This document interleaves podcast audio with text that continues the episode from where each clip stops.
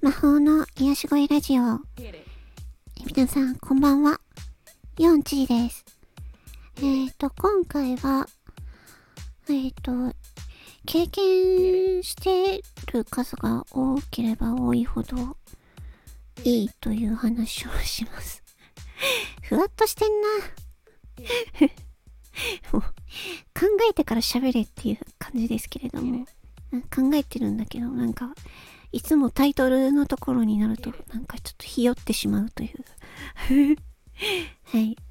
で、今ですね、私は、えー、ボイスドラマの、えー、新しいボイスドラマの制作に、えー、携わっておりまして、で、次、その、ボイスドラマは、名前は、マインドサクリファイスっていう名前なんですけども、私がやる役は、8歳の、えっ、ー、と、少女の役なんですけど、親を知らないんですよ。その少女は。うん。で、その、8歳で親を知らない少女を演じるっていう風だったら、皆さんはどうやって演じますか？いきなり振るっていう あのー、何かしら自分ではない誰かを演じるっていうことになると、その演じる人物の気持ちを考えると思うんですよ。ね。あのー、皆さんも学校で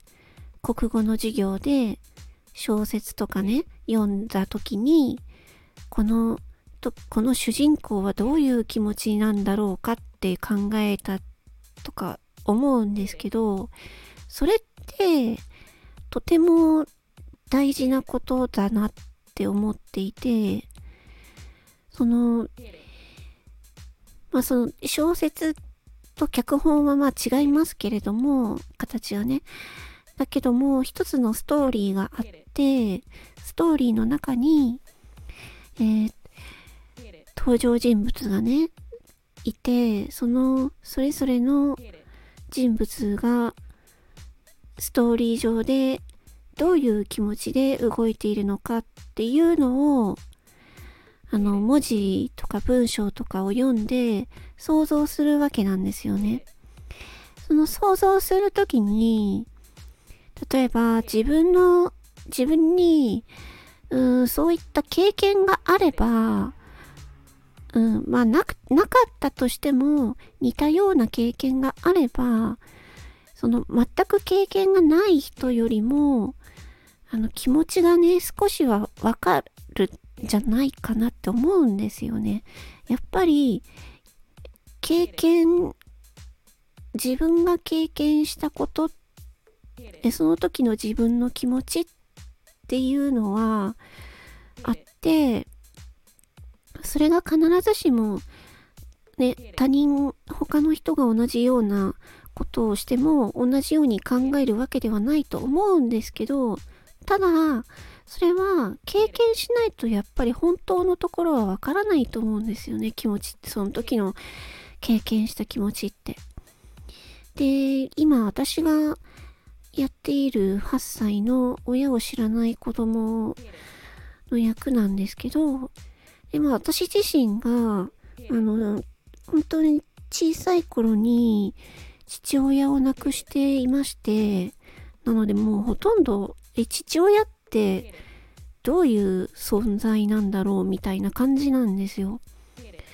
だから、お父さんがいる家庭で、うーん、育ってきたっていう感じがしないんですよね。うん。まあ、お父さんはいたけど、なんか全然遊んでくれなかったし、で、ちっちゃい頃にいなくなっちゃったので、で、あと母親は母親で、なんかかなり厳しかったんで、その、ね、あんまりわかんないんですよね、その、親の、親からの愛みたいなものがあんまりわかんないっていう。まあ、こういう自分が、あの、ね、親を知らない8歳の少女を、あの、想像、気持ちを想像しながらっていう風で、やるん、やったんですけど、やってるんですけど、うん。これがもし、あの、母親も父親もいて、ね、え、ー、と、愛情溢れた状態で、で、お金もいっぱいあってね、すごいとてもいい恵まれた環境で育った人が演技をしようとしたら、多分、その人に比べたら気持ちが私の方がよりわかるんじゃないかなって思うんですよ。普通に考えてね。経験をした人よりも、ん？経験してない人よりも、それに似た経験をした人系とかの方が、やっぱりその親がいない寂しさっていうのが気持ちとしてなんか分かりやすいと思うんですよね。そういう意味では今回の役は、まあ、自分もあの気持ちをすごく入れやすいなっていう風に思いながらやりました。うん。で、あの、この今そのやっているボイスドラマはマインドサフクリファイスという作品でして、え、監督は松田明さん。このスタンド FM の、えー、パーソナリティでもある松田明さんなんですけど、あの、松田さん自身が、あの、ものすごく音に、音、音楽とか音とかに、あの、めちゃくちゃ、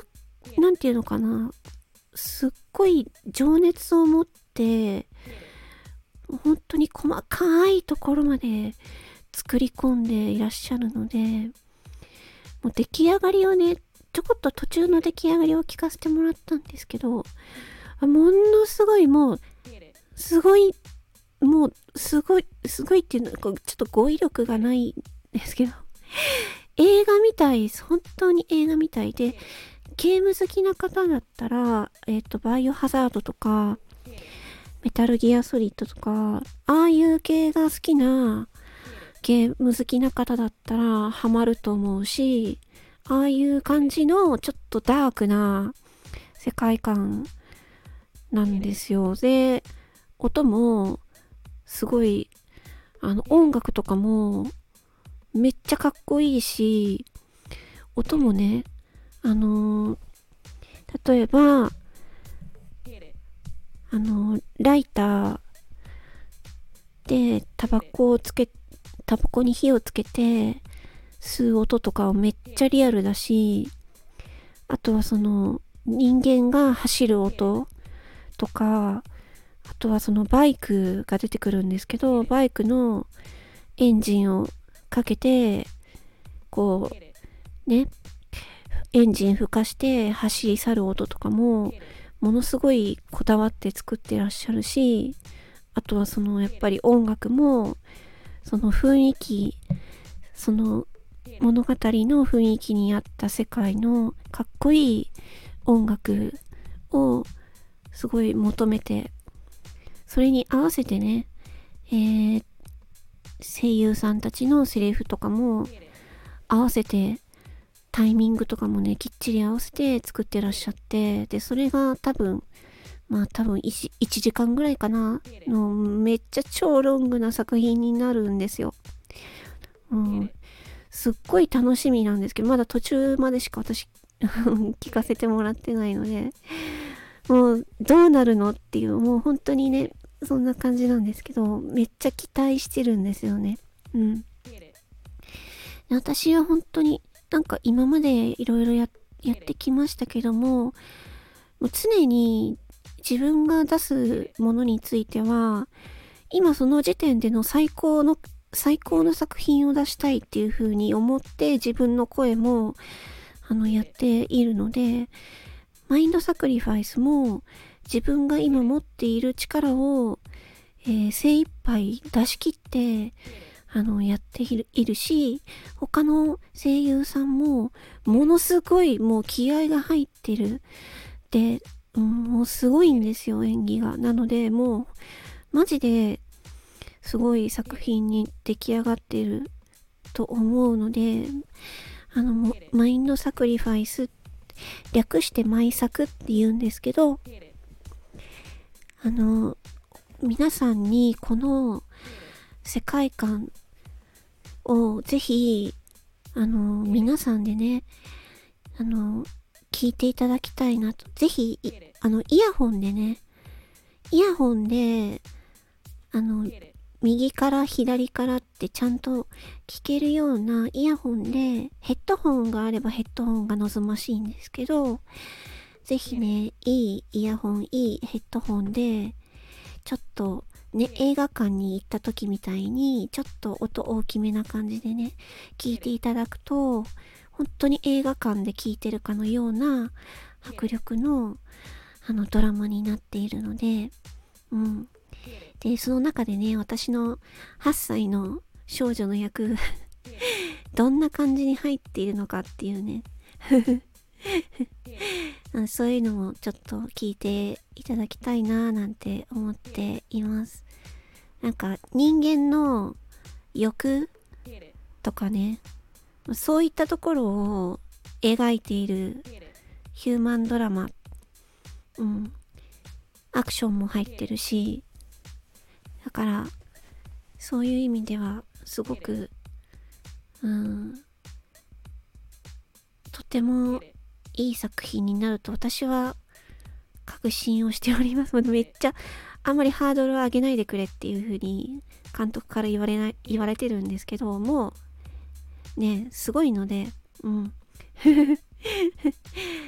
いや、皆さんが思っている以上にすごいので、うん。あ、ボイスドラマ、マインドサクリファイス、略して、毎作、よろしくお願いしますという感じで、まあ、今回は、まあね、演技のことについてお話をしました。え最後まで聞いてくださりありがとうございます。それでは、魔法の癒し声ラジオ 4G でした。またね